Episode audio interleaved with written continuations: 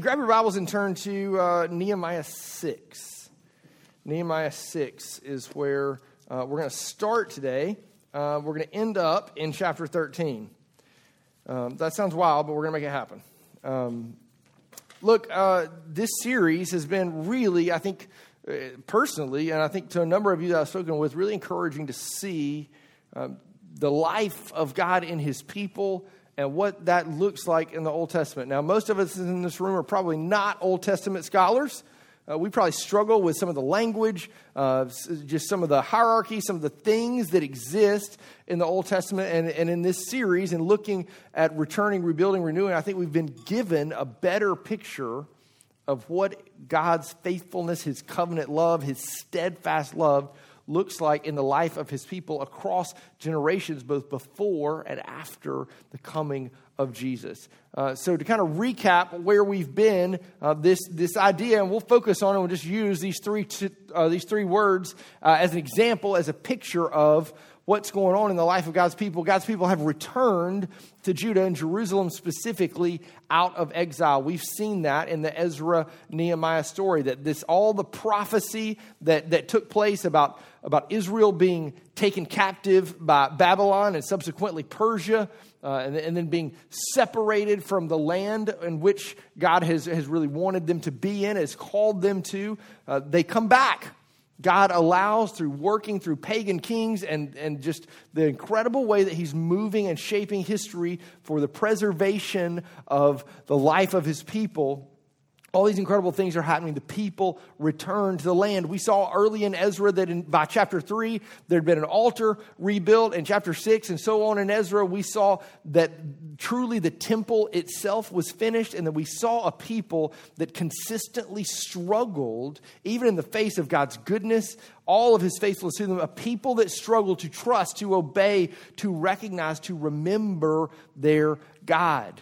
Walking into Nehemiah, as we did a few weeks ago, we saw Nehemiah as one who exists. He's a contemporary that exists at the same time. And we'll see that some of that today as we look into chapter 8. But Nehemiah is one who is working for, he's a cupbearer to, uh, he's a civil servant of the king Artaxerxes, the king of Persia.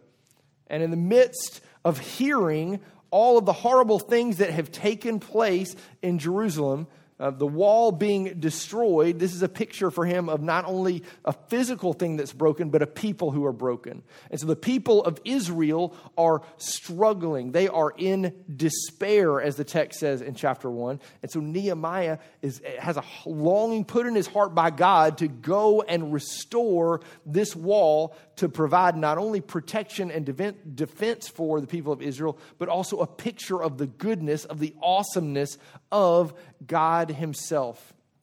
So Nehemiah goes on that journey. We looked in the past couple of weeks of the, the struggle to get to the place of building the wall and the place where he draws and assembles people around him in a servant leader type way. He brings people to this place where they come alongside and they long to build, they long to remember their God who is great and awesome, the God, the God who has had his good hand on them throughout all of history, even their own, in this moment. He assembles those people to do that, to build and construct the wall, and, we're, and it's nearing the wall's end. And then last week we took at kind of a respite from the wall type story and a picture into the heart that God's people are to have for others the call that he has put upon us to, to love neighbor, to care about other in the way that we care about ourselves, to minister to people benevolently from the financial means and our very lives. That's what we saw, and we come to this place today, and we're going to wrap up this week in chapter 13, but we're going to do this. Here's what we're going to do we're going to walk a very quick narrative. So, this is why you're turned to chapter 6. You're going to look at it with me. We're going to walk through kind of the narrative story of 6, 7, 8, 9, 10, 11, and 12. That sounds nuts, but, but we're going to cover the basics of what happens here for the purpose of getting to what is one of the most unique and strange things that not only parallels Ezra, but is one of the, one of the harder things to deal with in Scripture. And it's this in chapter 13, everything falls apart again. Everything comes undone, so to speak. And so we're going to get to that place today and figure out how we got there. And we're going to see this really incredible picture, this corollary of what it li- looks like to live in faithfulness and outside of faithfulness, and how God's covenant love comes to us in the midst of both. So, chapter six, if you have it before you, you can kind of look down and you probably have a heading that says something like Conspiracy Against Nehemiah. Um, Nehemiah, like Ezra in his construction of the wall, has faced conspiracies, particularly from these three people Sanballat, Tobiah, and Geshem. These are the people of different nations that are, are coming at him, that are assailing him, that are attacking the work that Nehemiah is doing in the Lord to build the wall. So there's all this conspiracy that's happening, and basically they hear that the wall is not only constructed, that it's not only built, but it is not only and not only finished, but so much so that there's no breach in it there is no place of weakness or vulnerability. So you remember, look back into Nehemiah 3, you saw these pictures of all these gates. Remember Nehemiah riding through and looking at all the gates and seeing how desolate and how destroyed and how broken the wall was, just in shambles in all these places. Now, there is no breach in this wall. The foundation is firm, it is secure, and so now his enemies are attacking him in such a way where they're asking him to come out. They're asking him, they're saying, hey, come meet us in this field. I don't know about you guys, but Nehemiah is like, I'm not bringing a sword to a gunfight, basically, is, is kind of what's happening here. They're trying to draw him out to a place of vulnerability so they can harm him. And the wall you see is finished toward the end of chapter 6, and then Tobiah continually tries to write these letters, then, these tactics to instill fear. But the wall, as you see in chapter 7, is built and it's protected. And then you get this long list of people in chapter 7. How many people struggle to read genealogies? Yeah, me too. It's tough, right? So all these lists of names, they're not quite nearly as contemporary or modern as ours. Some of them are very hard to pronounce phonetically. Uh, it's just it's just a struggle to like we just meander through these lists of names, and it's like why are all of these names here? But one of the things that I love about Nehemiah 7 is the scripture really clearly says in there that God put it in his heart to write down the names of these people. Why would he do that? Why would God put a thing like note taking into somebody's heart? Here's why. Because these people are the people who saw their God that was great and awesome. This is a list of people who were there. So when we look into a book like perhaps First John, and in First John, that epistle really opens with John saying, That which we have seen with our own eyes, that which we have heard, this light in whom there is no darkness, as John writes and talks about Jesus, he's saying, You got to understand that we, we've seen him, we've heard him. This is real. It happened before our eyes. In the same way, Nehemiah is saying these are the list of people who saw the great and awesome works, the wonders that God did before his people. It's a history of God's amazing love and faithfulness to them. Then in chapter 8, you see Ezra emerge. Uh, he's been here. They're contemporaries. They're in the same time period and working together. Ezra comes and he reads the law to the people. So this is a real focus um, that, that really kind of correlates with what happened in Ezra, him reading the law and then people confessing in the midst of the law who they are, what they've done, in turning away from and not trusting the Lord. So Ezra comes and he reads the law to them, and, and, these people are confronted, the people of Israel are confronted with the law, the teaching of the Lord that they've been given. And then Nehemiah makes this bold statement that is kind of one of the, hall, the, uh, one of the hallmark verses of Nehemiah. He says, The joy of the Lord is our strength. You get the real picture here that God's not seeking to have people just rebuild a wall, He's seeking for them to be rebuilt inside for his joy to be that which drives them. The joy of relationship with him, of knowing him to be the thing that ignites their heart and causes them to find security and safety, to be at peace with God. Then you see the Feast of Booths takes place. The Israelites give up the comforts of their home. They all pitch tents outside Jerusalem, the city walls, and they're in this place where they construct these, these habitats that they'll have just for a week or so that's to remind them of God's faithfulness and their wandering that they experienced in the desert from Egypt all the way to Canaan, going to these places, going to lengths to remember God's faithfulness to what He has done for them. And then chapter 9, it culminates with them uh, confessing sin. So the people of Israel, they confess their sin. The law, the teaching of God, they're confronted with it, and naturally they come to this place where they confess and they say, God, we failed you. We haven't lived up to your statutes. We haven't been obedient to you. We haven't kept your word. And then this incredible thing happens in the midst of chapter 9. And if you have it before, you can kind of look before you and see. And there is this retelling in the midst of this confession, in the midst of this prayer to the Lord, there's this retelling of the history of their people.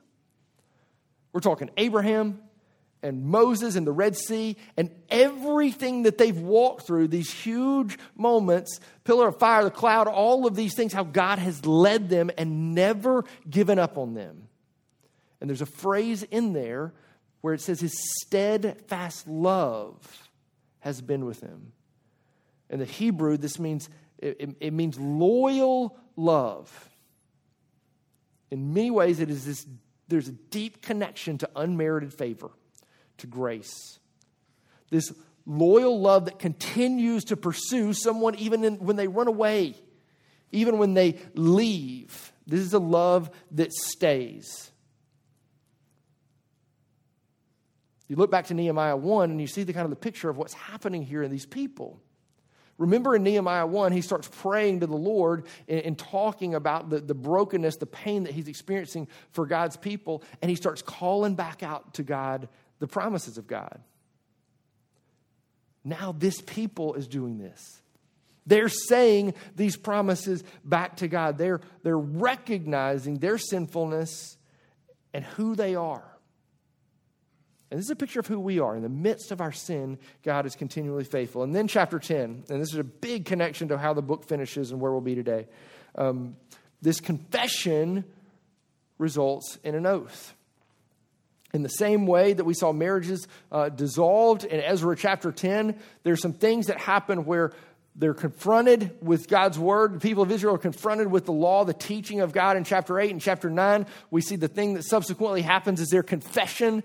They confess their sin. And now, as a result of that confession, they long to, to be restored to newness. They long to promise the Lord. And they're going to give three very specific things. And they're going to say, We're going to do this.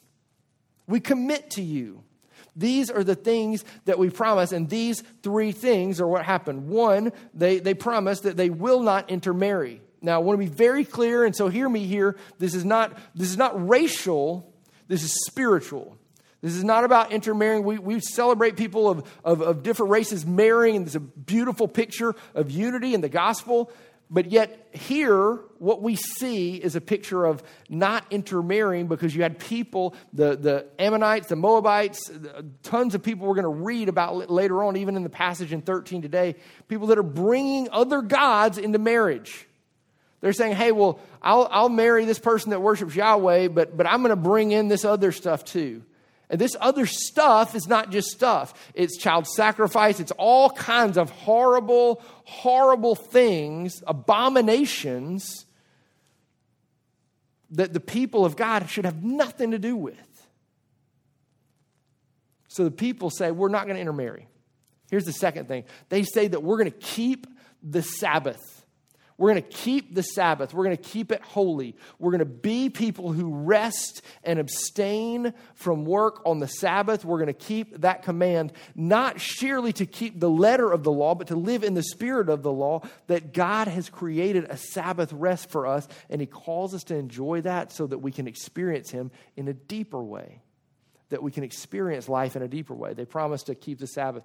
Here's the third thing they commit to temple purity. They're going to help people that are a part of the temple and worship and God's family, they're going to empower them to experience the truth of who God is.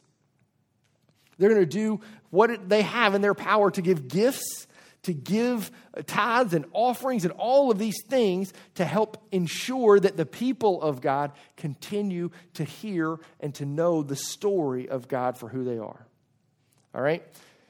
Chapter 11, uh, you get a big list of the people that are there when this happens. Chapter 12, a record of the priests and Levites. And then finally in chapter 12, you get a dedication of the wall that has been built. That wall that was, was a dream, that was a vision in Nehemiah's mind of rest, being restored in chapter 1. At the end of chapter 12, it comes to fruition. And look, if I'm, I, I'm, I'm no story writer here, okay? But like if I'm ending the story, this is where we cut it off. This is the spot.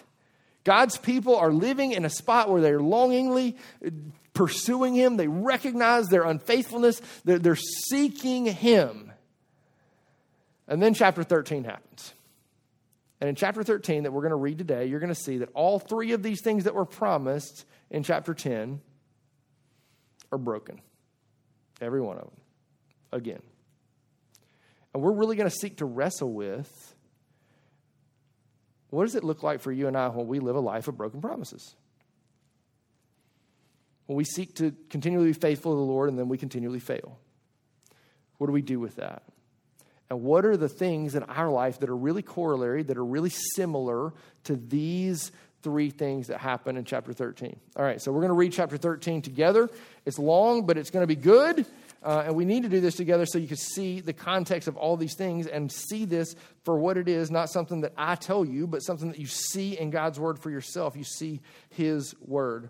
All right, this is Nehemiah 13, beginning in verse 1. It says this. On that day, they read from the book of Moses in the hearing of the people, and it was found written that no Ammonite or Moabite should ever enter the assembly of God. For they did not meet the people of Israel with bread and water, but hired Balaam against them to curse them. Yet our God turned the curse into a blessing. As soon as the people heard the law, they separated from Israel all those of foreign descent. Now, before this, Eliashib, the priest, who was appointed over the chambers of the house of our God, and who was related to Tobiah. And so, quick break here. This is that same Tobiah who's saying, hey, if you put a fox up on your wall, it's, it's going to fall down, and the wall's terrible, and, and he's attacking him. This is that Tobiah. So, Eliashib prepared for Tobiah a large chamber where they had previously put the grain offering, the frankincense, the vessels, and the tithes of grain, wine, and oil, which were given by commandment to the Levites, singers, and gatekeepers, and the contributions for the priests. While this was taking place, I was not in Jerusalem, for in the 32nd year of Artaxerxes, king of Babylon, I went to the king and after some time, I asked leave of the king and came to Jerusalem. Stop right here. Remember in chapter one, when Nehemiah is planning to go to Jerusalem, the, the king has granted his request, but there's this specific portion that says, hey, you can go for a time, but there's an appointed time at which you'll come back. There, there's, there's, there's some bookends on this, there's an end date. So, so Nehemiah leaves Jerusalem to go back to the king, and then he's coming back again, and then this is what he finds. This is what he finds. And came to Jerusalem, and then I discovered the evil that Eliashib had done for Tobiah, preparing for him a chamber in the courts of the house of God. And I was very angry, and I threw all the household furniture of Tobiah out of the chamber. Then I gave orders, and they cleansed the chambers, and I brought back there the vessels of the house of God with the grain offering and the frankincense. I also found out that the portions of the Levites had not been given to them, so the Levites and the singers who did the work had fled each to his field. So I confronted the officials and said, Why is the house of God forsaken? And I gathered them together and set them in their stations. Then all Judah brought the tithe of grain, wine, and oil into the storehouses, and I appointed as treasurer over the storehouses uh, the priest, Zadok the scribe, and Pedaiah of the Levites, and as their assistant Hanan, the son of Zaccur, son of Mattaniah. For they were considered reliable, and their duty was to distribute to their brothers. Remember me, O my God, concerning this, and do not wipe out my good deeds that I have done for the house of my God and for his service. In those days, I saw in Judah people treading wine presses on the Sabbath and bringing in heaps of grain and loading them on donkeys and also wine, grapes, figs, and all kinds of loads, which they brought into Jerusalem on the Sabbath day. And I warned them on the day when they sold food. Tyrians also who lived in the city brought in fish and all kinds of goods and sold them on the Sabbath to the people of Judah in Jerusalem itself. Then I confronted the nobles of Judah and said to them, What is this evil thing that you are doing, profaning the Sabbath day? Did not your fathers act in this way and did not our God bring all this disaster on us and on this city. Now you are bringing more wrath on Israel by profaning the Sabbath. And here's his solution. As soon as it began to grow dark at the gates of Jerusalem before the Sabbath, I commanded that the doors should be shut and gave orders that they should not be opened until after the Sabbath. And I stationed some of my servants at the gates that no load might be brought in on the Sabbath day. Then the merchants and sellers of all kinds of wares lodged outside Jerusalem once or twice. But I warned them and said to them, Why do you lodge outside the wall? If you do so again, I will lay hands on you. From that time on, they did not come on the Sabbath. Then I commanded the Levites that they should purify themselves and come and guard the gates to keep the Sabbath day holy. Remember this also in my favor, oh my God, and spare me according to the greatness of your steadfast love. And here's the close. In those days, also, I saw the Jews who had married women of Ashdod, Ammon, and Moab, and half of their children spoke the language of Ashdod, and they could not speak the language of Judah, but only the language of each people. And I confronted them and cursed them and beat some of them and pulled out their hair. And I made them take an oath in the name of God, saying, You shall not give your daughters to their sons or take their daughters for your sons for yourselves. Did not Solomon, king of Israel, sin on account of such women? Among the many nations, there was no king like him. And he was beloved by his God, and God made him king over all Israel. Nevertheless, foreign women made even him to sin. Shall we then listen to you and do all this great evil and act treacherously against our God by marrying foreign women? And one of the sons of Jehoiada, the son of Eliashib, the high priest, was the son in law of Sanballat the Horonite. Therefore, I chased him from me. Remember them, O my God, because they have desecrated the priesthood and the covenant of the priesthood and the Levites. Thus, I cleansed them from everything foreign, and I established the duties of the priest and Levites, each in his work, and I provided for the wood offering at appointed times and for the first fruits. Remember me, O my God, for good. This is the word of the Lord. Thanks be to God. This is a lot, but it's really, really important for us to see the context of what's happening here. And if you're like me, some of that story, and I've read it a bunch of times this week, are really, really challenging to plod through. I mean, in some ways, this is an object lesson about really what the scriptures teach. Like, it's hard for us to sit and endure this one chapter of things that we really struggle to understand, and some of the wording is weird and the phrasing is strange. But the picture of God's people in their failing, just in a macro way, just big picture view, is that they fail to remember their God. They fail to remember their God. Perhaps they're bored. Perhaps they're sleepy. There are all these things that are happening to them on a daily basis that are causing them to fail to remember God Himself. And you and I can identify because we just read one chapter and I look out at us and we're just kind of like, Oof. We're getting there. We're getting there. All right, he's at 15. That's halfway. That's the halfway mark. I can see the end there. I know you're looking there and I get it. It's okay. I'm doing the same thing to some degree. But you, you trudge through, you walk through all of these accounts.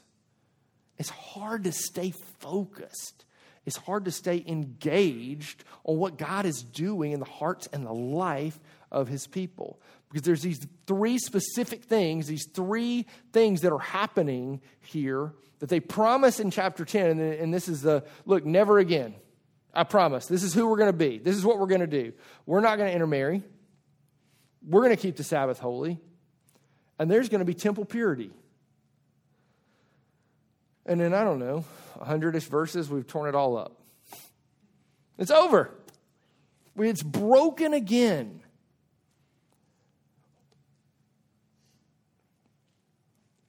If the people of God could understand, if you and I could understand why God calls us to these things, we'd remember and see Him for His greatness, for His awesomeness, and we would long to pursue Him. That's the good part. That's the chapter 10 of our lives. But in the midst of that, even divine pursuit, in our sin and our brokenness, we will still fail and end up here. What's this look like for us and, and who we are?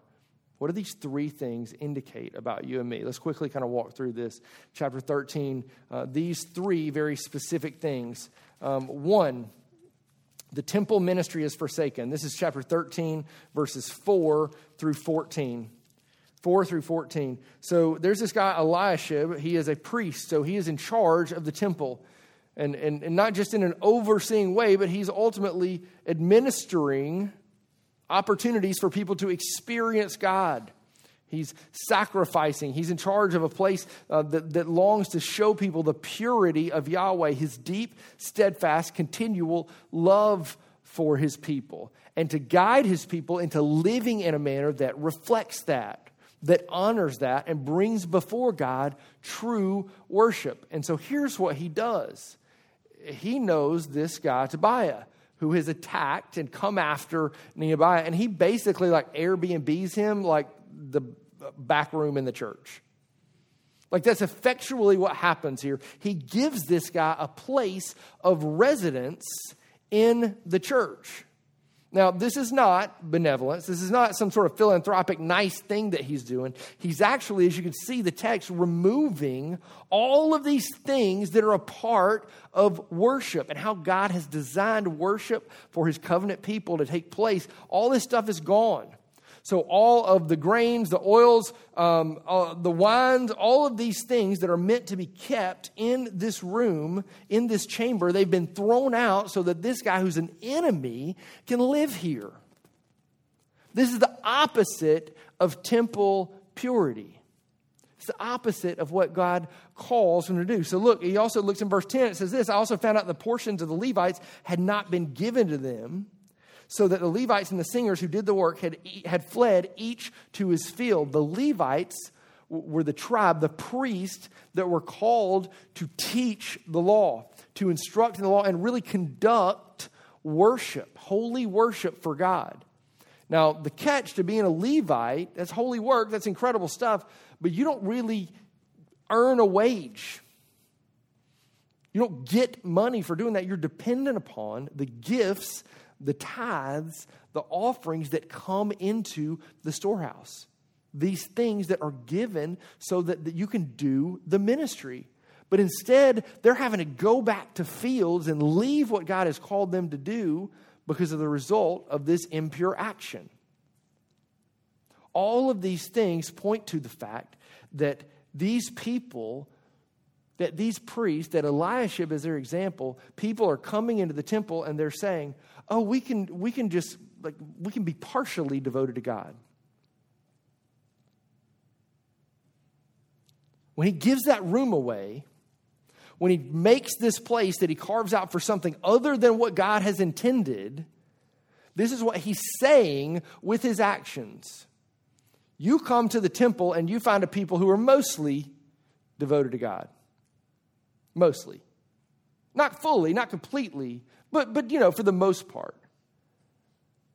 And God's heart is broken because these people are meant to be wholly devoted to Him. The temple ministry is forsaken, and these people are not devoted to God. Here's the second thing. Look in chapter or uh, chapter 13 still, but verses 15 through 22. The Sabbath is forsaken. Nehemiah sees all these people. They're, they're pressing wine, they're bringing in grain, wine, grapes, figs, all kinds of loads. There's also the Tyrians who, who are bringing in fish. They're selling them. All of this is happening on the Sabbath. This is the day of rest that God has given to his people. To say that these things should not be happening is an understatement. Why does God give the Sabbath? Now, look, we see it in a new covenant way, but why does God give the Sabbath to his people? Here's the beauty of the Sabbath on the Sabbath, you embrace your limitations.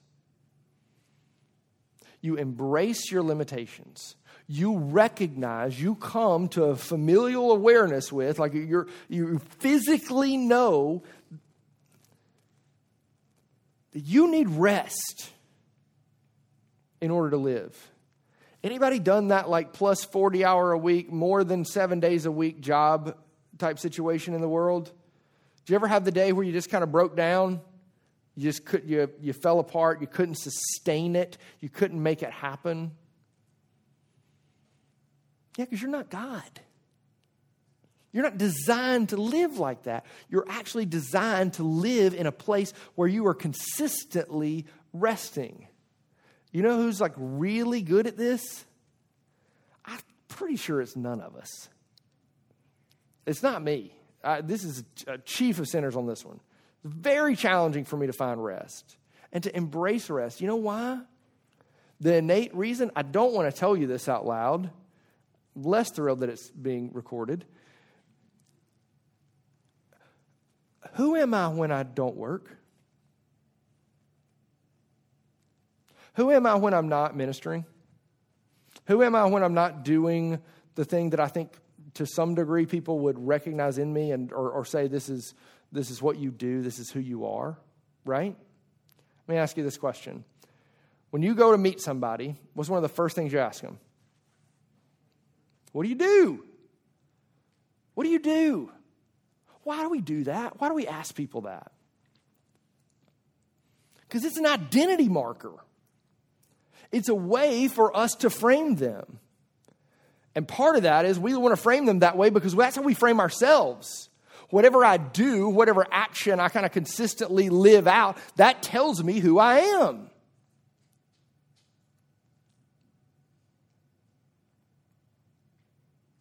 God gives his people not just you and I, but even Old Covenant, He gives His people rest to help them recognize that what they do is not who they are.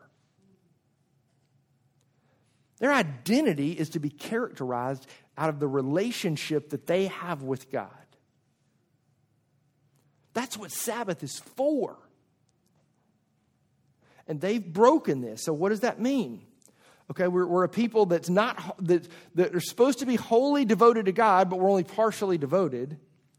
Now we see a people who doesn't recognize that their identity is from God.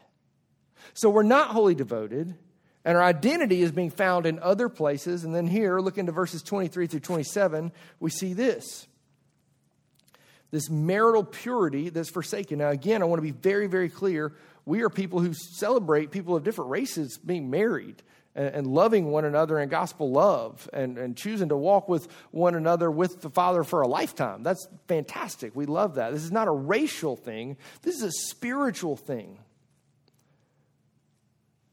The point is that, that God would have his people be pure and worship him alone. And so there are all these people, these people, uh, the the Ashdods, the Ammonites, and the Moabites, particularly listed in verse 23. These are people who worship other gods. This doesn't work with Yahweh.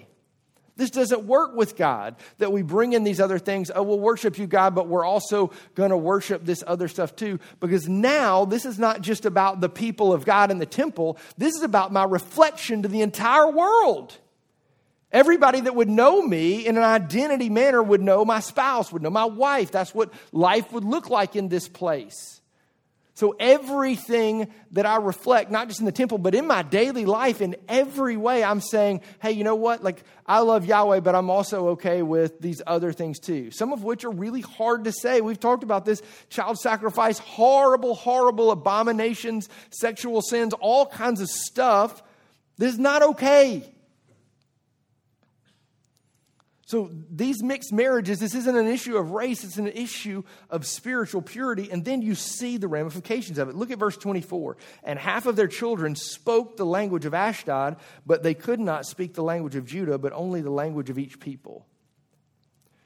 This is really, really pertinent because for these people, the Hebrew people, they are communicating the very truth of God. They're remembering the story of God and what He's done from the promise given to Abraham, that covenant promise that God gives, to the passage through the Red Sea, the deliverance from Egypt, the wanderings, the struggle, and yet the continual faithfulness of their God to bring them to this land. If they lose their language, they lose that. They lose that. God is longing to help his story and help people see who he is and not persevere throughout history. If these children can't speak or can't understand, they don't understand steadfast love. They don't know chesed. They don't know the word because it doesn't exist to them. They don't know the language. There is no way for them to be able to experience and embrace and understand their God.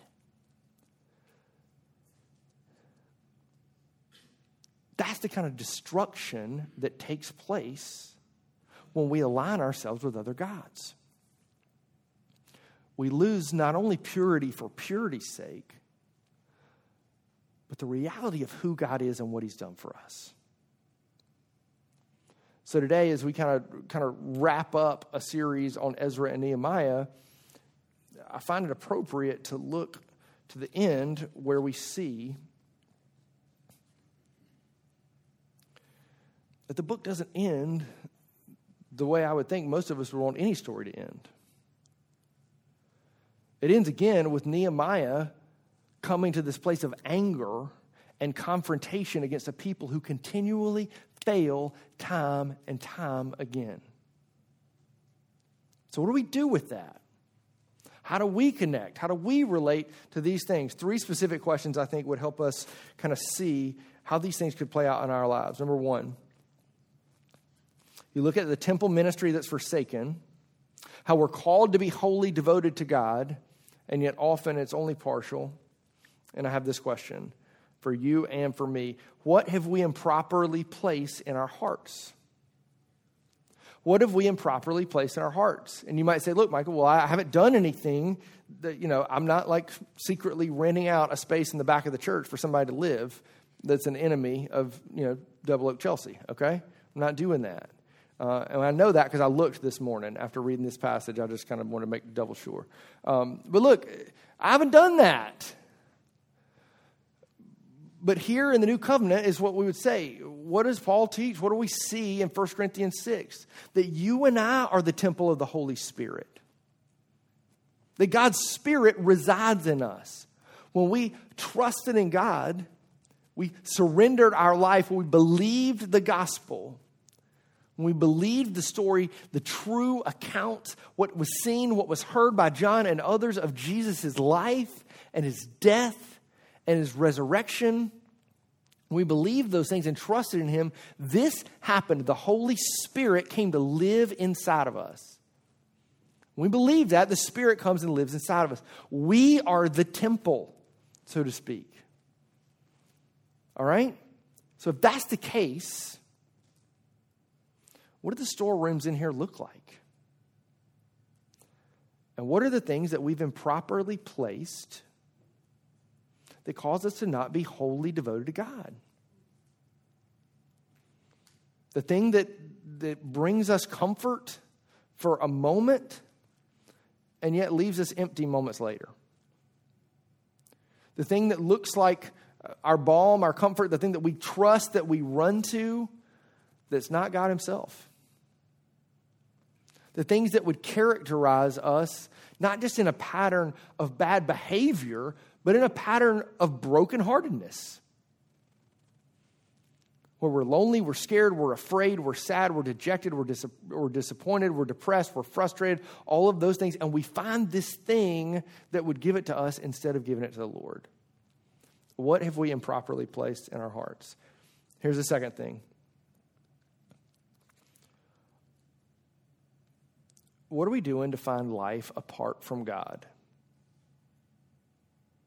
What are we doing to find life apart from God? And that sounds like a really hard question, but I mean it in relation to the Sabbath. Man was not made for the Sabbath, Jesus would say, but the Sabbath made for man.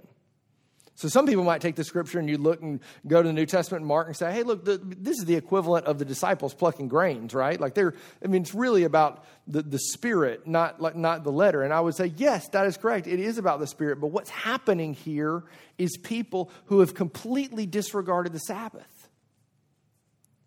We're not talking about people just not following the law. We're talking about people not understanding the heart of God for his people. They don't get the teaching, they don't get the recognition that we are called to embrace our limitations on the Sabbath. The beauty of Sabbath rest is you get to recognize that he's God and you're not. That you need rest, that you need to be restored And that restoration not only comes with sleep or laying around or you know sleeping to the golf tournament or NASCAR being turned up really loud because it sounds like white noise and is great to nap on Sunday afternoons. All right? It's not just that physical rest, it's spiritual rest. How do we know that? We know that from Hebrews 4. Because Jesus is our Sabbath rest. When we've trusted in Jesus, we enter Him, we enter in that rest, but we just don't stay there really. Why? Here's kind of the sub question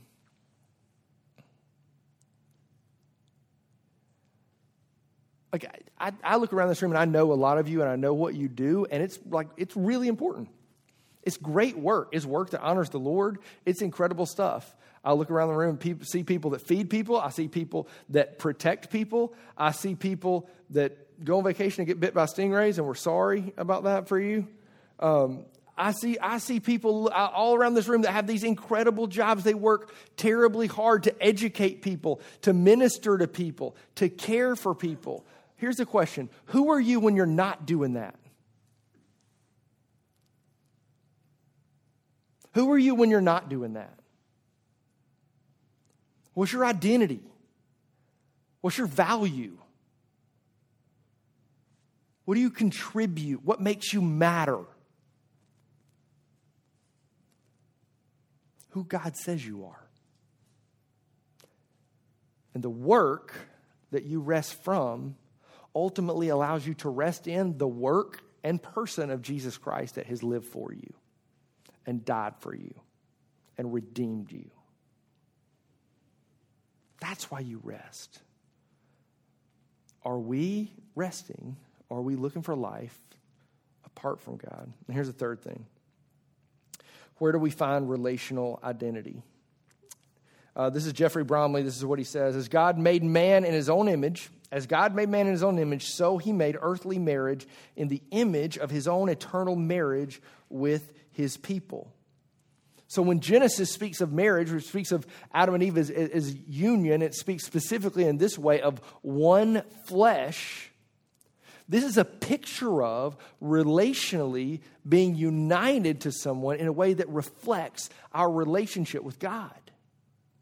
Marriage is not meant to be like, you know, we should just have, you know, one set of taxes instead of two, one place of residence instead of two, one checking account instead of two.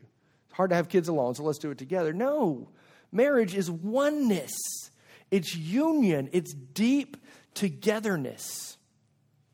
And that's supposed to reflect the picture, the incredible picture of God's togetherness with his people, of God's love for his people.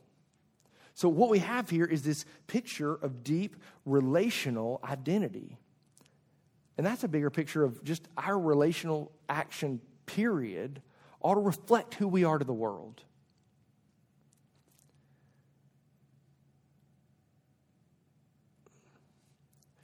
We're called to be wholly devoted to God. And yet we're typically partially devoted, I would say. We're called to understand that our identity is from God and Himself, and yet often we're trying to create identity for ourselves in some way in this world. And we're called to be pure in our relationships, and yet often we take on relationships that even not just expose us to, but perhaps even produce in us idolatrous practices. Those things are trying to become one with us, and we struggle to fight against it. What do you do with the story that ends this way? Now, you know the canon of Scripture and you know the story doesn't end here. But at the same time, in a history, in a narrative, and a people that have walked through all of this, what do you do with the picture of it ending this way? I would write it a different way. But I think the beauty in this is that this is a picture not just in an old covenant way, but in a new covenant way of our experience of faith. Because some weeks we live chapter 8 and chapter 9 and chapter 10. We're confronted with God's word, and it draws us to confession and we recognize who He is and we, we state to Him, we, we, in our heart, we well up with the remembrance of His awesomeness and all that He's done.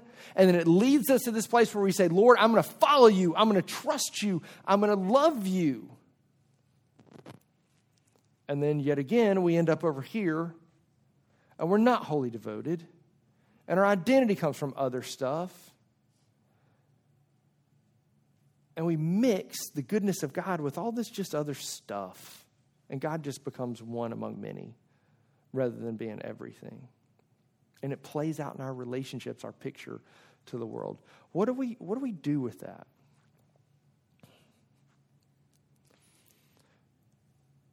What if that's your week? What do you do? What if this is your week? What do you do? It's the same thing for both. The Ezra Nehemiah story gives us the picture that we will be wanderers, that we will be faithless so often, and yet God will be faithful. So, in the moment of my faithfulness, you know what I do? I preach the gospel to myself. And that's what you should do too. You preach the gospel to yourself to let you know that that righteousness that you've lived out is only ultimately because the righteousness that has been imputed to you, that's been given to you in Jesus Christ. And that true righteousness is that which comes out of confession and recognizing who He is, and it draws you into that place where you long to give your heart to the Lord. And ultimately, too often, you end up over here. And you do the same thing over here. You preach the gospel to yourself. You preach to yourself that while, while we were sinners, Christ died for us. You preach to yourself that if we, if we confess our sin, that He's faithful and just to forgive us of our sin and to cleanse us of all unrighteousness. You preach the gospel to yourself. Ezra and Nehemiah is a beautiful picture of God staying the same, God's covenant faithfulness, and our struggle to maintain faithfulness, to ultimately recognize we can't be faithful and that Christ had to come for us. So now, we get to cry out.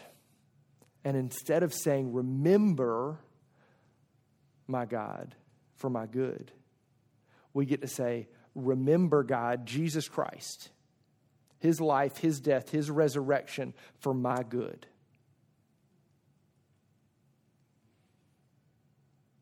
We have to believe that gospel. That's powerful.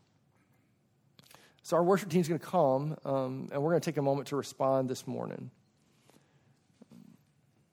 probably hard in some. There's a lot we've covered today, but this is the crux. This is the big picture. That we're people that struggle to be faithful. And, but you also might be in this place this morning where you're like, I'll be honest with you, Michael, we're in a pretty good spot. And that excites me. I'm excited about that. That you are consistently loving, trusting, following the Lord. The only way to not turn from that is to continually remember Him to continually preach that gospel yourself. And I would ask you in this time look, we, um, it's musical, so we're singing, but, but Paxton and this team are ultimately, through melody and words, helping to preach this truth to us that everything is bound up in Christ. So in these moments, um, it's a call to think on those things. Are we, sorry, I'm in the way, are we, um, are we going to be people are we going to be people who find identity in ourselves? We're going to be people who, who live a life of, eh, I'll be somewhat holy, devoted to God. Or people who really love the Lord and are going to longingly trust Him. I don't know what that looks like for you this morning, but we need to take some time this morning to respond to that. So whether you sing, you eyes open, eyes closed, you stand, you sit, whatever, take this moment to respond. I'll be here to receive you if, if you'd like to pray, uh, and the altar is open for prayer. So let's pray together.